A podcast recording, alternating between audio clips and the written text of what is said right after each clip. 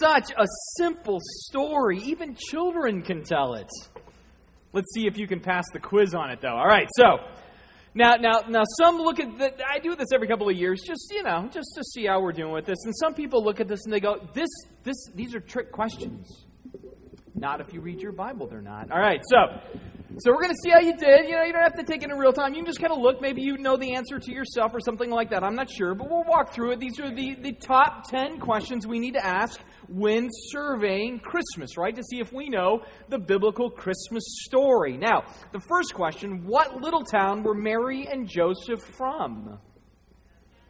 Nice, you guys are scholars. I tried to suck you in on that little town thing, but little town of Nazareth doesn't really sound great. But that's what it is. All right. So that's number one. Number two, who were the only ones who knew where the Messiah was to be born? The prophets, yes, the Jewish leaders. We're going to learn about those guys in a minute because they were hacks. All right. So, number three, who came to see Jesus on the night of his birth? Shepherds. That's all. All right. Shepherds were the ones that came and saw Jesus. In which gospel do we see the little drummer boy? None. Everybody knows the devil's in the beat. He wouldn't come to the birth. All right. So, sorry, Nathan. All right. So, number five, the shepherds were filled with what when they were approached by the announcing angel? Fear. Joy, you would think, but if I saw a big buff angel, I would be afraid to. All right, so how many wise men came to see Jesus?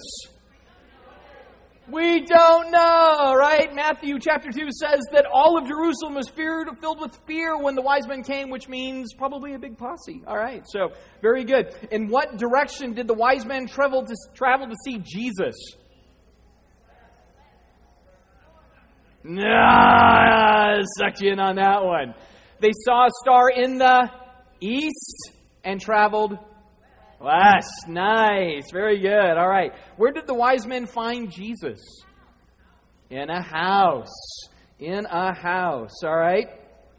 Which then, because of the way we do our nativities, I, I, I, try to remind people of this. If you want to do your nativity right at your home, you set it up, but you take your wise men and you put them in Ellensburg. All right, and and and pretty much by springtime, they'll be ready for your night nativity. So, uh, that's all right, though. All right, so next, uh, who sent the wise men to search diligently for Jesus so that he too might come and worship him? Herod, and Herod was a liar. All right, and number 10, who said his name shall be called Jesus? The angel was the one that named Jesus. Very good, everybody. Excellent job. You know your Christmas story. I love knowing the Christmas story. So, with that, since we're going to look at the Christmas story a little bit this morning, let's go ahead and pray together and get right underway. Jesus, again, I thank you for this day. I thank you for the story that we uh, learn of your birth and again the implications of that story for our lives. And so we praise you today, we thank you today, and we give this day to you in your good and awesome name. Amen. All right, so the Christmas story, it, it, it's to me one of the most fascinating stories because it so grips our attention. And it's strange that it does because, really, when you look at the story in the Bible, when it comes to bulk, it's actually a very thin story. It's only in two of the four Gospels, it spans only a total of four chapters, 180 verses.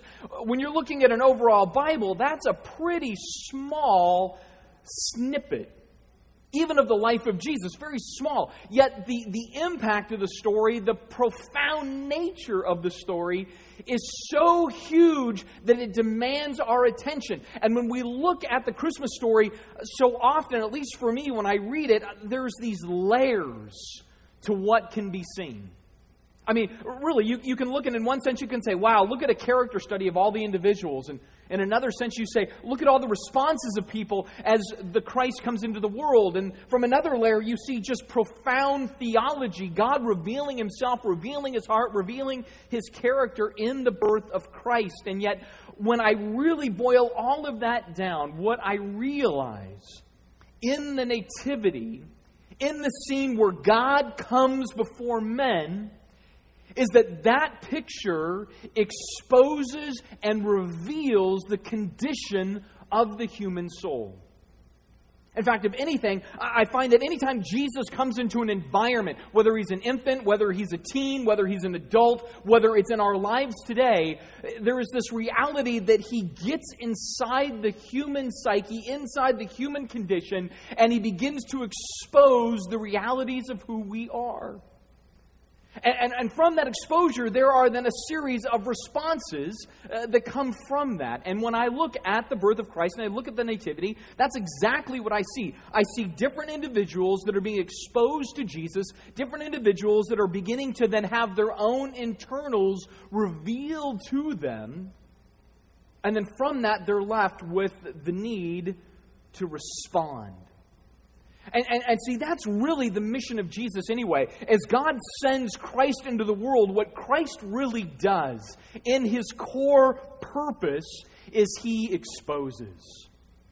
He opens us up. He causes us to look at ourselves, in ourselves, and from that exposes our idols, exposes our predispositions, exposes our biases, exposes our wants and needs. Ultimately, he exposes our sin our sin. I mean, that's what even this little child does in the story. I mean, as everybody interacts with them, there is this unbelievable recognition that humanity needs something. Humanity needs some type of rescue. There is some type of dilemma. There is some sort of rebellion. There is some kind of human agenda in play. And boy, this, this, this little Christ, he, he, he begins to deal with that and tinker and tamper with our internals. And so, in a lot of ways, what happens is people hear and they begin to look at him. And then they see him through the lens of their own, you know, kind of person. Their own approach, their own angle, their own skewed sense of recognition as far as what God is up to. And, and I, I notice that with all the different players in the story. If you really look at all the different people in that nativity, in those four chapters, you see them all doing and acting and responding based on these predispositions, based on these dispositions of their character and their heart and their need. And they all respond different. When some hear about Christ, when some hear that the King of the Jews has come into the world, their first inclination is to retain to retain the throne that they themselves sit upon, and they themselves have made themselves to be their own God. They rule, they reign their life. And so that's their response. They retain their throne. You see that when they respond with fear and control and the need to cement their own agenda. Then there's others. And they do it a little bit different. They simply reserve the throne. They reserve the throne for a God by their definition. They want a God that fits their preconceived ideas, their box that they have designed, that they fit God in, and so they, they just do that. They just simply say, I'm going to reserve the throne for another, and we're waiting for him. But then there's this third group, and they relinquish the throne to the one true God. They say, No, that's the one. He's the guy. This is the one we're longing for. This is the one we need. This is the Savior of the world. This is the one that will change everything. And therefore, I give him the throne that he is due, for he's always been on the throne. I just didn't see it that way. See, that is the story of the Nativity retain, reserve, or relinquish. Fear, indifference, or faith. It's really all it comes down to. And, and what I find so uh, fascinating when I think about this is that since that moment of his birth, and those three responses fear, indifference, or faith uh, for 2,000 years, that still seems to be the three fundamental responses when somebody comes in contact with Christ. When somebody actually is introduced to Jesus, one of those three things usually drives to the surface in how they respond to him, how they treat him, how they interact with Jesus. I mean, think about this first with Herod. Herod would be the embodiment of one that says, No, I want to retain the throne for myself. And so he hears, and his response is fear. In fact, in the Gospel of Matthew, chapter uh, 2, you, you see this uh, pretty clearly, right? And this is where we even learned about the wise men briefly. It says, Jesus was born in the town of Bethlehem in Judea during the reign of King Herod. And it says, And about that time, some wise men from the eastern lands arrived in Jerusalem, and they were asking, Where's the newborn king of the Jews? We have seen his star as it arose, and we have come to worship him. And it says, And Herod was deeply disturbed by their questions. He's so disturbed that he's going to tell them, Go and find him so I can come and worship him. But his whole agenda is something very different. Because he knows that there is one who is suddenly going to supplant his perceived throne. Uh, there's one that's going to challenge his authority and his independence and his sense of self determination. There's one who is a real king with real power, not like Herod's. And so there's this fear that overwhelms his life. And he says, You know what? I, I, I need to stop that. And the way he seeks to stop this in fear is to destroy God. He says, I'm going to destroy God, and that's how I'll retain my throne. And we know from the story that eventually he sends out troops to kill all the children that are two years of age and below. And yet, when I think about that, I go, wait, wait, that's no different than today when some come in contact with Christ, the first inclination is, whoa, he expects something of me. He demands something of me. He has these absolute standards, and he is the only way. And that seems very domineering. And then they get sort of belligerent about it. Oh, so Christianity is the only ones that have figured it out. And, oh, it's so exclusive that your God's the only true God and everybody else is wrong. And so from that, there's this fear, and you'll hear it. You'll hear the fear where they'll say, oh man, Christianity is a scary religion. I remember reading Richard Dawkins just a couple of years ago, and that was this big thing. Oh, Christianity is scary. We should be fearful and afraid of the message of Jesus. He went so far as to say the message of Jesus is a fearful thing. Right? And, and so I go, that, that sounds a lot like Herod. It's the same thing. And so they seek to destroy. Some seek to destroy by denial, just deny God. Right? And that's how we destroy him. Others try to destroy him by defaming God. Redefine him, make him domesticated, make him docile, take out sin, take out expectation, take out help, take out demand, take out all of that. And, and we just we just dismantle his person. Either way, it's designed to destroy who God says he is, as God is revealed. And that's the response of Herod in the Gospels. He hears of Jesus and he says, No, no, no, don't want it. I'm fearful. I want to retain the throne for myself. And so he seeks to destroy. That is one disposition we see within the narrative. But that's what Jesus exposes in Herod. He brings all of that self determination to the surface and the willingness to kill the innocent to keep his own power. And that is some fear. I don't think fear is the major reaction of people a lot of times. I think that's reaction of some. But that's a minority. I think the majority has a more common response. It's the response we see in the higher authority of the environment at the time. It's a response we see from the religious leadership in the area. In fact, it's the indifference of religion.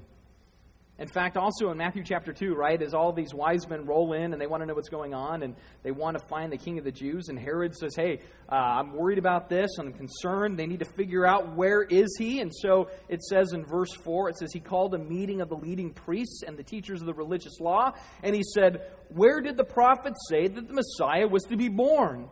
And they said, In Bethlehem, for this is what the prophet wrote. Now, what I find so interesting about this is here are these people longing for the Messiah. They can't wait for him to come and free them from the Romans and have all of this, uh, you know, newfound life when the Messiah finally arrives. And then these guys show up from the east and they say, We're looking for the Messiah. And they go, Well, we know where he's going to be born in Bethlehem. And the next question would be like, Are you going to go with us? And they're like, No. Oh, we're just going to hang out here. We got Han- Hanukkah coming up. We got menorahs to make and dreidels to spin and you know, whatever. You know, we just can't go. I mean, how strange is that? That everything that you say you've been longing for is finally there, and you aren't willing to saddle up and just ride a couple of miles to at least go see. I mean, it's, it's so odd, this idea of indifference. It's like it just rolls off their lips, but it doesn't shape their life. And I thought about this this week, and I thought, you know, that's really no different than how some interact with Jesus today. He's sort of like the poster child for Christmas and Easter, but 363 other days. He's important, he's good. I believe in him. But I just don't go out of my way for him very much. I'm sort of indifferent. It's a little bit like I think he's number one, most important, big guy in the sky. I'm going to heaven to be with him someday. I claim him, but if, if you really started to analyze it, it's almost a relationship of tolerance more than the sense of want and desire. Because there is a God that I believe in, I have to sort of make peace with him. But really, if you gave me all sorts of options, he would not be the option I would gravitate for as far as how I would use my time, my talents, and my treasures. It would be, I want to do a lot of other things, but I believe in him. Again, no different than the religious leadership of the day here in the Nativity. They just sort of tolerate it. And so they're indifferent. Believe in him. They even say they want to see him, but they're not willing to mount up, go a few miles, and see if it's for real. That's what I mean by the nativity. We, we look at the story, oh, there's, there's this manger and this baby and these angels and the star, and it's also nice and sweet. But this baby comes and he opens us up. He confronts fears, he confronts indifference, he causes us to anchor into our dispositions. And so sometimes it's fear, sometimes it's indifference. But the great thing is that there is faith. And in the story of the Nativity, we are graced by God with many examples of those who exhibit real faith unbelievable faith, challenging faith. I mean, think about the cast of characters. You first think about Mary, 13 years old, blue collar town, probably pretty rough around the edges. And God comes and, and, and, speaks through an angel and says, You are going to carry the Son of God. You are chosen. You are favored. You have been picked by God for this purpose. And her first response is fear. And I get it. I remember one time I asked my 13 year old daughter, I'm like, What if God came to you and said, You're going to have his baby? And her answer was, You've got the wrong chick, dude. Right? Very clear for it. No, I'm 13. I don't do that. Others have baby, not me. Right? And, and, and that's going to be the case here. It's just questions and fears and concerns. And you got to imagine what are my parents going to think? And what is my fiance going to think? And what is my village going to think? And my religious system is going to ostracize me if they don't flat out stone me for this. But then God calms her anxiety and she puts herself to the side and takes this bold step of faith to glorify God. Right? It's faith in the unknown, charted, unseen, foreseen, unplotted. I mean, just, just have faith. I mean, it's, it's just black before, other than God said, Don't worry, I've got it handled. That's profound faith. Huge. Anything about Joseph? He hears and certainly after hearing, he's got all sorts of concerns, like, really? Come on, you know, virgin, I don't know, this isn't, never happened before, you know? I mean, it's like, you know, he's concerned. And so he decides, I'm going to put her away secretly because, again, I, I, I care about her. I, I want the best for her. I don't want to embarrass her, but I cannot stay with her either. And then God comes again with a message to an angel and says, Joseph, you are perfectly suited for this this dear woman is going to need a man. A man to love her, to care for her, to protect her, and to raise my son. You're the guy to do this. And so, against maybe all sensibility, against all sense of uh, being well received by community, he puts himself to the side again, just like Mary herself to the side. They put themselves to the side and they say, God, we are going to step in faith because we want to glorify you. See, often what you see in the movement of faith is denial of self and trust in God when you don't know how it's going to end up. All you know is that God is God. He said, Go, you go. Uh, that's faith for His glory. And they both do that. You see the same thing with the shepherds, maybe in a lesser way. They hear the announcement and they fear. Again, notice how a lot of times the response is anxiety, it's fear, it's uh, this uh, dread of, I don't, I don't know what to do next. But then again, God settles. And these shepherds, upon hearing the wondrous thing that's happened that night, they say, Well, then, all right, we need to go. We need to see this glorious thing that God has done. And their step of faith was simple, but in their culture, profound. They leave their flocks. They leave them, right? They're out there at night making sure that nothing kills their livelihood. And now they hear this baby's been born, and in faith they go, We're going to leave all of the animals. We're going to let God keep our flocks, our livelihood, our wage, and we're going to go and we're going to see this baby. We're going to leave our lambs because this lamb matters more than all the other ones in this field. And so in faith, they leave and they go and they see the lamb that's going to atone for their sins. Worth far more than everything they left in the field that night. And they trust God in faith. Again, they set themselves to the side and they glorify God in faith. And then you even have the wise men who, uh, again, are these guys from a distant land. They're not Jewish. Uh, they may not have really a lot of the Jewish Bible even to go by. Basically, in faith, they say, you know what? Some ancient prophets told us a story that one day in Israel a child would be born, he would be Messiah, and even though he's not of our race, we know this that he will come and he will reconcile all races to himself.